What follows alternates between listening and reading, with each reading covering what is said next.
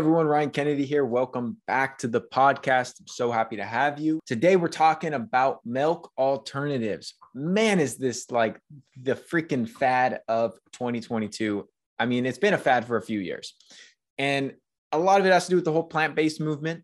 People just thinking animal products are not good for humans, which is the craziest thing ever because we've evolved to thrive on animal foods. Uh, and a lot of the factory farming practices and poor agricultural practices have led to a lot of animals not being great to eat because they're sick. And eating a sick animal is going to make you sick. Eating a healthy grass fed animal that's roaming around, getting sunshine, getting fresh air, getting water, that is going to be very healthy. And that is going to be the most nutrient dense source of bioavailable vitamins and minerals in the human diet. I've talked about in past episodes. You can go back and find the reason I think meat is very healthy when properly sourced. But today we're talking about milk. And there are a lot of problems with potential, uh, with, with conventional dairy. So you get this milk from a sick cow, and then there's a tremendous amount of processing that takes place that bastardizes the shit out of this milk, you guys. They pasteurize it, first of all, which heats the milk up to a high temperature in order to quote unquote kill off any bacteria, even though most of the bacteria in the milk in raw milk it's good for you it's good for for humans to get that bacteria it's not like it's pathogenic bacteria and it's in a balance and it's a it's a good microbial balance but not neither here, nor there. They they pasteurize the shit out of it, and that kills off all the enzymes. These enzymes help to break down the milk. And so a lot of people that think they have problems with lactose, you know, lactose being the main sugar in milk. Well, that's because their bodies don't produce enough of the lactase enzyme that breaks down the lactose. Well, guess what? Mother Nature, in her infinite wisdom, put copious amounts of the enzyme lactase in the freaking milk to break down the lactose for you so your body didn't have to. When you pasteurize it, it knocks all those enzymes out because the heat kills off the enzymes. So you're left with dead milk. So that's one problem. Then they homogenize it, which is essentially a process where they drive the dairy through this tiny little hole with a ton of pressure in order to rupture all the fat cells because God forbid the fat rises to the top of your milk. And then you all you have to do is turn the milk upside down, turn it back right side up in the jug, and it instantly mixes into solution. But you know what?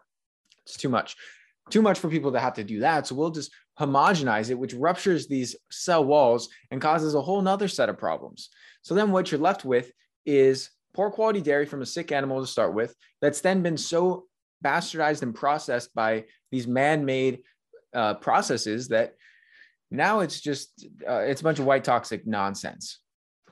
I am not a fan of most dairy for the, for this reason. And most people I work with, I don't have dairy in their diets because a lot of people don't tolerate it well. Now, with that being said, I don't think dairy is all bad. I'm going to do another episode all about this of why I think goat milk cheese and sheep milk cheese, specifically raw, are amazing longevity foods and are freaking fantastic for human nutrition. And I am a huge fan. I eat them every day. I love a good raw goat's milk cheese. Holy smokes. Ooh, do I get down with some cheese, guys? Same with sheep's milk.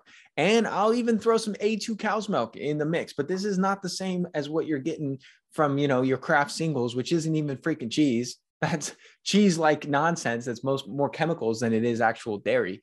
But even your conventional cheeses, when they pasteurize it, it does disrupt the enzyme process, which causes a lot, a lot of digestive challenges for people with the dairy.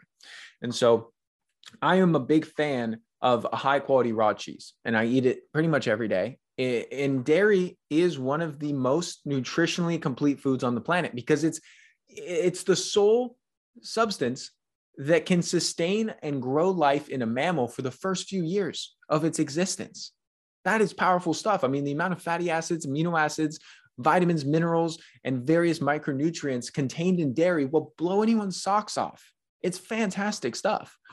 So when you're getting it from a good source and you're not pasteurizing and processing the shit out of it, well, guess what? It's pretty damn good for humans, especially if you don't have any. I mean, there are people that have an allergy or sensitivity or immunoreaction to dairy, and those people should avoid it. You know, my girlfriend doesn't even do good with my amazing raw goat's milk cheese that 90% of people do phenomenal with. She's one of those people where she eats any kind of dairy, doesn't work for her body, you know, and I'm helping her heal some stuff with colostrum so that I believe one day in the future soon, like in the next six months, I'm going to get her to be able to eat dairy. She's going to be stoked about it because she loves dairy. But as of right now, as we're healing a few things, she does better without it. And some people, that's the case. So that's a long winded way to get here of what do I think of soy milk and oat milk and all these milk alternatives? I think they're a load of crap. I don't think they're good for you. I think soy milk is garbage. Most uh, soy products in general, because it's all genetically modified soybeans and they have a very estrogenic effect when they're not fermented or aged, should just not be in your diet at all. Soy milk, throw it out. It's terrible. Oat milk, it's not the worst thing. I'm just not an oat guy. I think oats are pretty inflammatory for a lot of people. They they carry pretty much no nutritional benefit. I mean, when you look at the amount of stuff that's in oat milk, it's not a lot of good stuff for you. And a lot of these milk alternatives are using a lot of different stabilizers and uh, additives in order to keep the consistency just right, and you know preservatives to make sure it's not going rancid. I'm just not a fan of those. Now, my favorite milk alternatives are not oat milk. It's not soy milk. Those are garbage. I love a good coconut milk. Ooh, I'll get down with some coconut milk.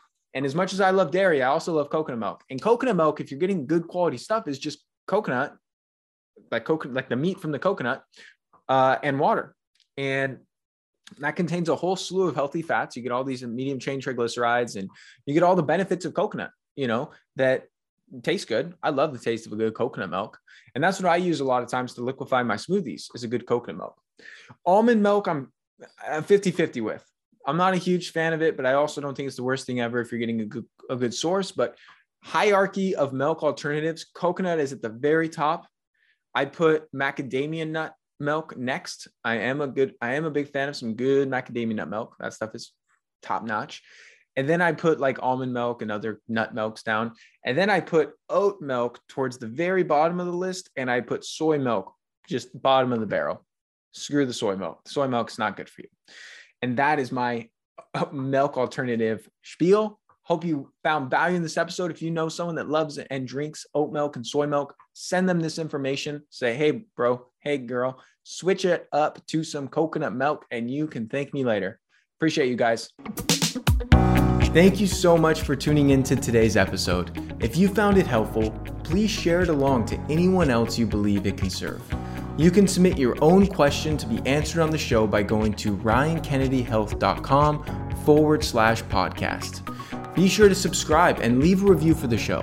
Your feedback helps to support me on my mission to positively impact as many people as possible with this information. Please note the information depicted in this episode is purely for informational purposes only. Please consult your healthcare professional before making any changes to your lifestyle or routine.